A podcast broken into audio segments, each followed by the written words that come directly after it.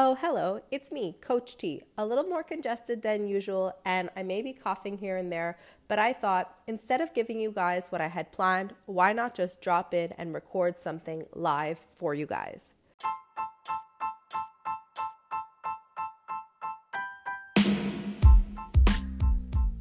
To the Real Talk Podcast with your host, Coach T, a podcast where empowering, impacting, educating, and elevating people around the world through vulnerable, authentic, and real conversations is what we do. It is a action-oriented podcast, which means grab your pen, your paper, your iPad, or your iPhone to take notes because we are going to always be giving you nuggets of information which you could apply to your real life. All right, so like I said, we're totally doing this from the couch. I apologize in advance if my voice gets raspy, if I sneeze, I cough, or from whatever reason my dog decides to make a noise because we are both literally chilling on the couch with a ton of notepads, a laptop, highlighters, pens, my podcast recording setup, which basically just means I got my wires plugged in and a cup of coffee in my hands to keep me going. So, I on Sunday got hit with, you know, the typical quote unquote cold that you get when it goes from being 20 degrees to a couple degrees below zero and, you know, not dressing the proper way, refusing to want to wear socks. And yes, now I caught myself a pretty nasty cold, but I gotta say, day three, I've kicked off the fever and I am starting to feel a little better thanks to just overdosing on oregano oil, good old echinacea, and doubling up on that dose of vitamin C. I've also got a really cool lunch order from Pho, which I'm quite excited to have. But besides that, I just wanted to jump in here and talk to you guys because I thought this topic is one that many people can relate to and benefit from. And if maybe not, just a reminder for you guys today. I'm sure you guys know the stats of people overworking and the risk that it has on people's health. And if you don't, let me just remind you that last year in 2021, the WHO, World Health Organization, announced that 745,000 people died from overwork. 745 thousand people died from overwork. It doesn't mean that they overworked and they just collapsed at the office. It means that it increased the level of stroke, heart attack, heart conditions, and yes, the underlying issue, which comes up over and over again, is stress. If you don't know this, stress is the number one killer for every single disease that is generated or created, and is going to be the highest ranked reason why people are collapsing in different ways, whether it's illness, heart attack, strokes, or being diagnosed with Parkinson's, stress is the underlying issue for everything. And so today I want to talk to you guys less about death and more about giving yourself permission to dial it back. And the reason I want to have this conversation with you guys is because I don't know about you, but I talk to a lot of people during the week, whether it be through coaching or networking, and a lot of people share that they thrive under routine. They thrive under structure. They thrive when things are going super well and they're following through and they feel really good and they're healthy and they're energized. But the second they get sick, or the second they go on vacation, or the second they start overthinking or procrastinating, things just don't run as smoothly. And you know what? I'm a firm believer and I actually feel the exact same way about all those things. I felt really guilty on Sunday when I got sick. And it's crazy because you're thinking, how do you feel guilty? You're sick. It's a valid reason. It is a valid reason, but as an entrepreneur and a self employed employee who runs a business, I got to tell you that next week I'm actually taking the entire week off to celebrate American Thanksgiving. And so I thought, oh, how convenient is it that I get sick the week before I'm supposed to take the week off? So, vacation, okay, giving myself that permission and grace to take the week off but I can't be sick the week before vacation. And I don't know if you ever feel this way, or maybe you totally feel fine calling in sick often or being able to unplug from work. But for those of us who are just high achievers, high functioning, go, go, go, feeling constantly the need to be on, this is a lot harder for us to be okay with. So, I'm talking to you guys, and I'm sure you've probably also come across books and articles that talk about the more hours you work doesn't necessarily equate to more productivity or improving your results at work. And yes, I know that I've read the numbers and I'm talking to you guys about it. But that doesn't necessarily mean that I apply it to my life. And it doesn't mean that you apply it to yours just because you know the stats. And I'm also convinced that you've heard about the power of giving yourself permission to take breaks, to go on vacation, to be able to call in sick, to take a mental health day. And while you entertain the idea of dialing it back here and there, for some reason, people are super resistant to it. So that's what I want to talk about today.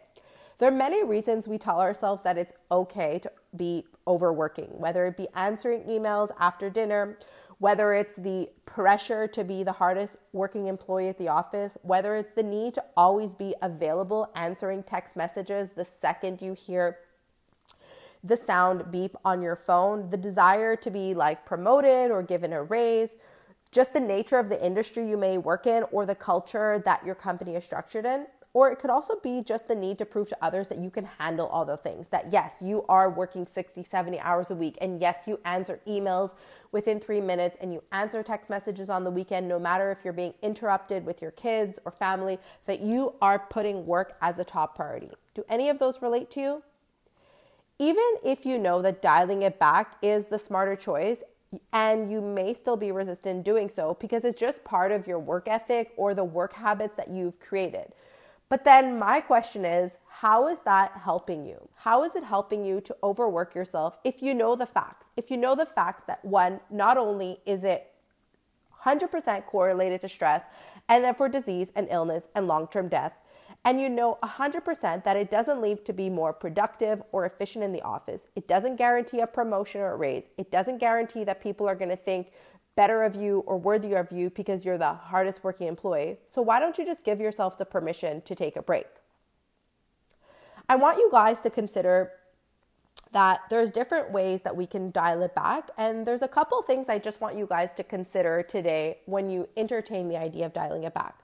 First of all, what is the fucking story that you're telling yourself about working more hours, about answering those emails after dinner, about replying to text messages on the weekend, and constantly interrupting your friends and family with text message bombs that are coming in for work? What is the tor- story you tell yourself? What is the reason that you're doing it? Seriously, just pause me right now and ask yourself, why do I do those things or why do I deem it okay to do those things? There's no right or wrong answer. Just ask yourself that question. The second thing is when you find yourself an accountability partner where you tell them, hey, I'm currently working on this and I would love to be able to keep myself accountable by telling you that I'm trying to not be interrupted by my phone, to not constantly be holding it in my hand, to not be constantly answering the text messages the second they came in, or to be answering emails on the weekend and just letting them sit in the inbox till Monday. There's actually a 50% more likelihood that you're actually going to accomplish that goal and all goals in general when you have an accountability partner. Because now you've voiced to someone else, not only to yourself, that you're going to do something and you're going to make it happen because you've committed to that other person.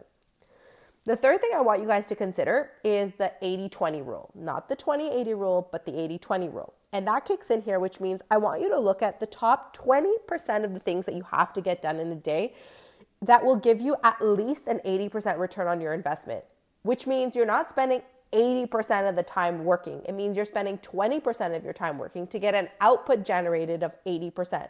So, what are those big rocks? What are the big things you need to do in order for you to cultivate large wins in your day, allowing you to give more time to actually work on the things that actually matter in your job, and then therefore delegate or even just dial back the things that you don't need to be doing? When we work on you know, prioritizations and to do lists, people often get overwhelmed because they think everything needs to be done. And on the contrary, oftentimes when we look at that list, we can shave off three quarters of the list and push it to the next day. Not procrastinating, but intentionally pushing it to the next day or structuring it at another date and time in your week because the truth is, it is not a priority today. But that is a whole other conversation. And the last thing I want you to ask yourself is I want you to ask yourself, what would your 80 year old self think? What would they do? You may know this fact, but the top regret that people have on their deathbed includes working too much. Yeah.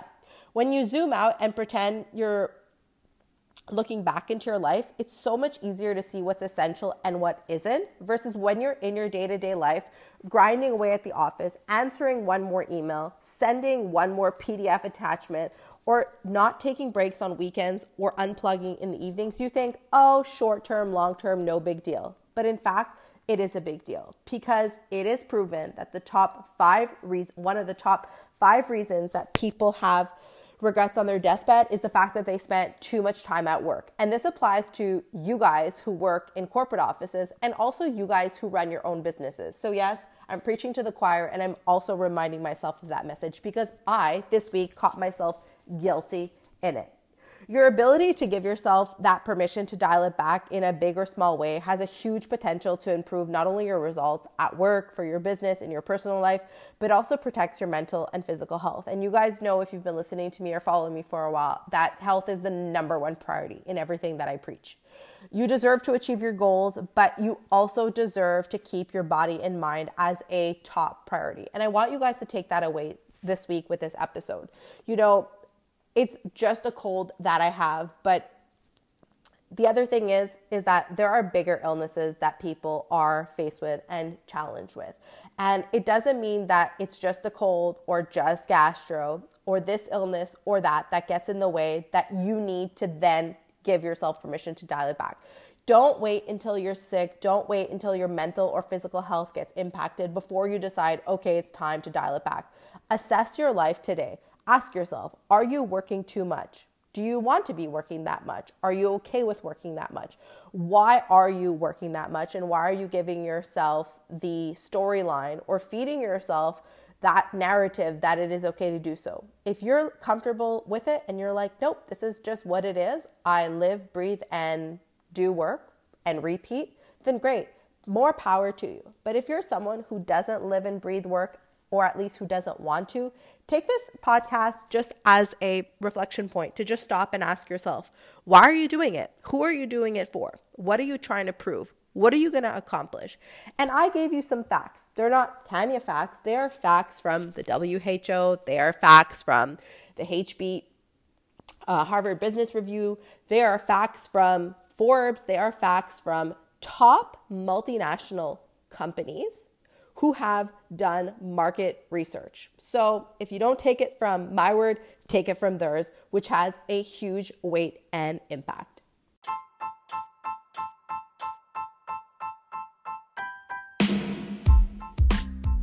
And there you have it. I made it without blowing my nose, sneezing, coughing, and hopefully not sounding too raspy on this episode.